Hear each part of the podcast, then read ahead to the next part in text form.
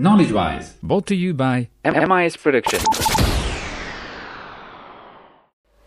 بسم الله الرحمن الرحيم الحمد لله رب العالمين والصلاة والسلام على سيد المرسلين وعلى آله وأصحابه أجمعين الصلاة والسلام عليك يا رسول الله الصلاة والسلام عليك يا حبيب الله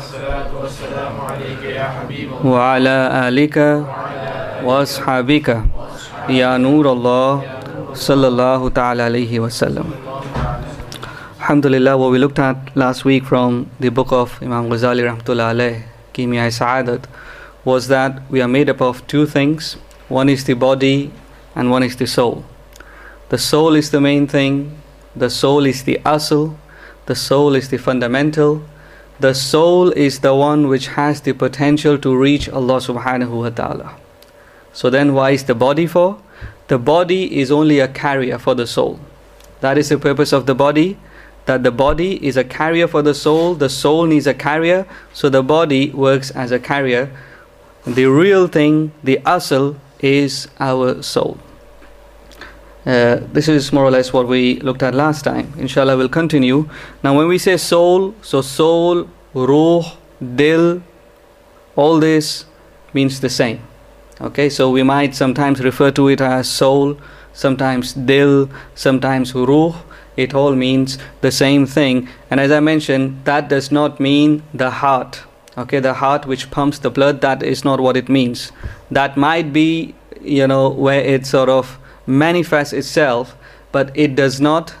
Uh, it, it does not just live there, or when we refer to ruh, that does not mean the heart. So, what is ruh? We said there are two different things. One is the ruh, one is the body. So, if ruh is the asl, let us try and understand what is ruh, what is our soul. In fact, this was such a fascinating question that it has always remained a question. Even at the time of the Prophet ﷺ, people were so inquisitive about it that what is ruh? So they actually asked the Prophet ﷺ about ruh. And this asking of their question to the Prophet ﷺ has been recorded in the Quran. I mean, the Quran could have just said, Ruh is this. But Allah subhanahu wa ta'ala, how does He start the ayat? That they ask you about Ruh. So this has been a common, a constant question all the time. What is Ruh? Okay, it still fascinates people. Okay, Alhamdulillah, we understand to a certain extent, but the others still don't know what is Ruh. So Quran says, وَيَسَلُونَكَ عَنِ Ruh. They ask you, O Prophet Sallallahu Alaihi Wasallam, what is Ruh? So there is no one person asking, all of them are asking. This question is posed by all of them What is Ruh? And how does Allah subhanahu wa ta'ala reply? Allah Pak says, قُلِ ruhu min amri rabbi. That say, O Prophet sallallahu alaihi wasallam, so you will have to learn this knowledge from the Prophet. You know, when Allah subhanahu wa ta'ala starts the ayat with qul, that means Allah could have just said, Ruhu min rabbi, but Allah Pak is saying qul, that, O Habib, you say. So this knowledge will come to us through the Prophet ﷺ exclusively, like the other knowledges. So Allah Pak says that say, O Prophet ﷺ, Ruh is from the Amr of your Rabb, from a command of your Rabb. Ruh is a command. Now that does not explain a lot of things. Ruh is a command, but that is what Allah subhanahu wa ta'ala tells us about Ruh that this is what Ruh is. Ruh is one of the commands of Allah, and that's it. That's where Allah stops. But the Sufiya, they explore it. And inshallah, we'll try to learn okay, how they explode and what they explode about Ruh. Now, Imam Ghazali states that there are two alams, two worlds. I mentioned briefly last time that one is the world which we can see, the world which was created, the world which will end, which will be destroyed, the world which can be felt, the world which can be measured, the world which can be divided. This is the world in front of us. Then there is the other world, okay, which cannot be seen. The other world which was once created but will never be destroyed. A world which cannot be measured. A world which cannot be divided. That is the other world. And the Ruh though it has connection to this world, actually belongs to the other world. Actually belongs to the other world. And that is why we cannot see it, but if you really work hard and if you really purify yourself, if you do meditation, if you worship Allah subhanahu wa ta'ala, then slowly you will get to know about ruh. So you don't just get get an answer. There is no one line statement or a definition that this is what ruh is. Rather, ruh is something which you have to experience by hard work. So you need to worship, you need to start purifying yourself, you need to start cleaning yourself, and slowly you will get to know ruh. So for the likes of Imam Ghazali who have come to know what ruh is, even they don't want to explain because we won't be able to understand. So nobody can understand what ruh is until they actually experience it. And you cannot experience it until you start worshipping Allah, start staying away from sins, and start trying to or starting to purify yourself. So, Alhamdulillah, this is how you begin to know Ruh. And as I said, the Ruh is the asal which can reach or has the potential to reach Allah subhanahu wa ta'ala. Allah Pak says, Imam Ghazali quotes this ayat, and this is a very important ayat. This is the fundamental of tasawwuf, where وَالَّذِينَ جَاهَدُوا فِينَا لَنَهْدِيَنَّهُمْ سُبُلَنَا Okay, those people who want to come towards me, Allah is saying, okay, those who want to come towards me, لَنَهْدِيَنَّهُمْ Now Allah Pak emphasizes, okay, the lam and the double noon, that is double emphasis. Allah emphasizes that indeed, surely we will show them the way. If you really want to come to Allah, we will show you the way. It's like if you want to achieve something in this world, ultimately you achieve.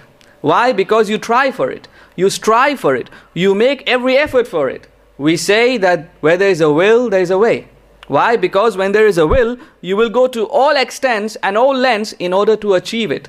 In the same way, Allah is saying, if you really want me, if you want to come close to me, if you want to know me, then I will surely show you the way. So, what is needed is that spark in ourselves that we really need to go to Allah. So, no matter what state we are, you know, for some of us, this might be just, you know, going over our heads, or we might think this is not for us, but it is for each and every one of us. We all are at a different level, different state. Okay? But what is needed is the intention. What Allah is looking at is what is in you. Do you really intend to go to Allah? Do you really intend to be friends with Allah? Do you really want to know Allah? If Allah sincerely sees that in you, okay, then Allah will surely show you the way, no matter what you're doing. You might be committing sins, and we all do. You might not be praying, and we all lapse at sometimes. But if you have that that that spark in you that you really want to reach Allah, then Allah will surely show you the way. And we have to believe this because this is what the Quran says. وَالَّذِينَ جَاهَدُوا فِينَا لَنَهْدِيَنَّهُمْ سُبُلَنَا Now Imam Ghazali gives a good example. He says that ruh you cannot understand, but you can understand ruh through an example, through the kingdom of ruh. It's like we know we cannot understand Allah.